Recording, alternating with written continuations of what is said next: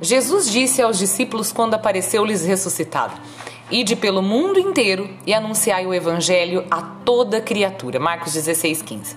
Não temos muitos detalhes do que cada um fez individualmente, mas no livro dos Atos dos Apóstolos temos muitas cenas de exemplos daquilo que os apóstolos resolveram fazer em obediência a esta ordem de Jesus.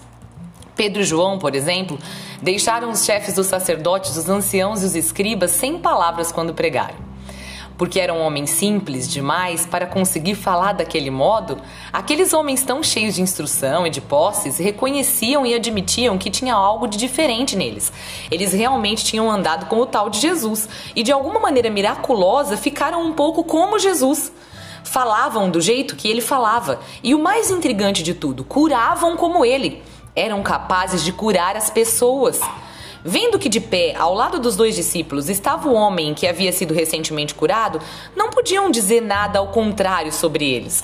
Essa passagem é narrada no capítulo 4 do livro dos Atos dos Apóstolos e é linda demais. É a ordem de Jesus sendo realizada com maestria e sucesso. Aqueles apóstolos não tinham nada a mais aos olhos dos homens. Eram homens sem posses, sem estudos, sem herança nenhuma.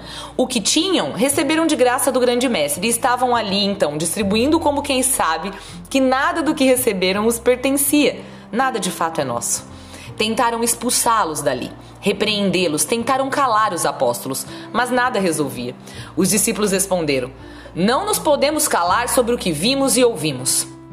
Também nós não podemos calar o Evangelho, amados irmãos e irmãs. Fomos visitados pelo ressuscitado. O Cristo vivo nos tocou, se aproximou de nós, nos visitou e nos permitiu ter uma vida nova. O que fazemos agora?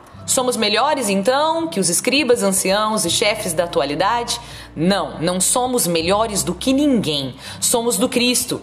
E ele nos impele a ir pelo mundo e pregar o evangelho a todos, inclusive aos escribas, anciãos e chefes. Não importa para quem seja, levaremos o evangelho, pois ele está vivo em nós. Esta é a marca do ressuscitado que faz as pessoas ao nosso redor muitas vezes ficarem sem palavras por não entenderem onde foi que aprendemos a falar aquelas coisas. Sei que você pode achar que isso não é para você, mas é. Nunca conseguirei atingir todos os tipos de públicos com esse podcast aqui, com a minha pessoa física. Nunca! O meu público é super limitado. Você vai servir muitos pacientes em um hospital que eu nunca vou colocar sequer os meus pés. Você vai atender 100 pessoas por dia em um posto de gasolina que eu não pararei nem para abastecer meu carro.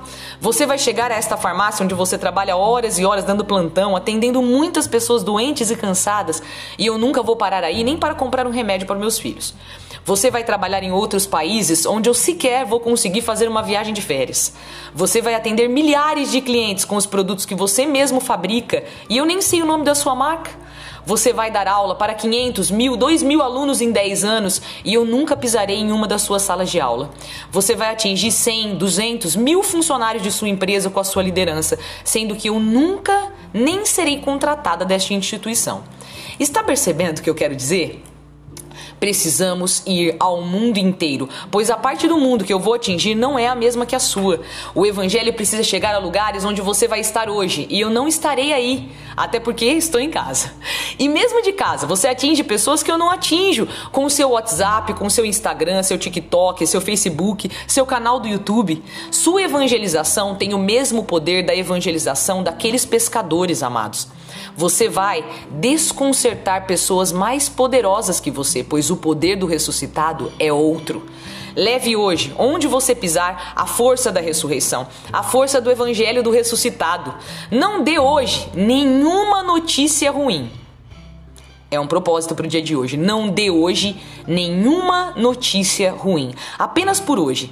Seja um instrumento fiel da boa nova do Cristo que vive em você. Hoje, eu te ordeno, em nome do Cristo ressuscitado, ide pelo seu mundo inteiro e pregai o Evangelho a toda criatura que você encontrar.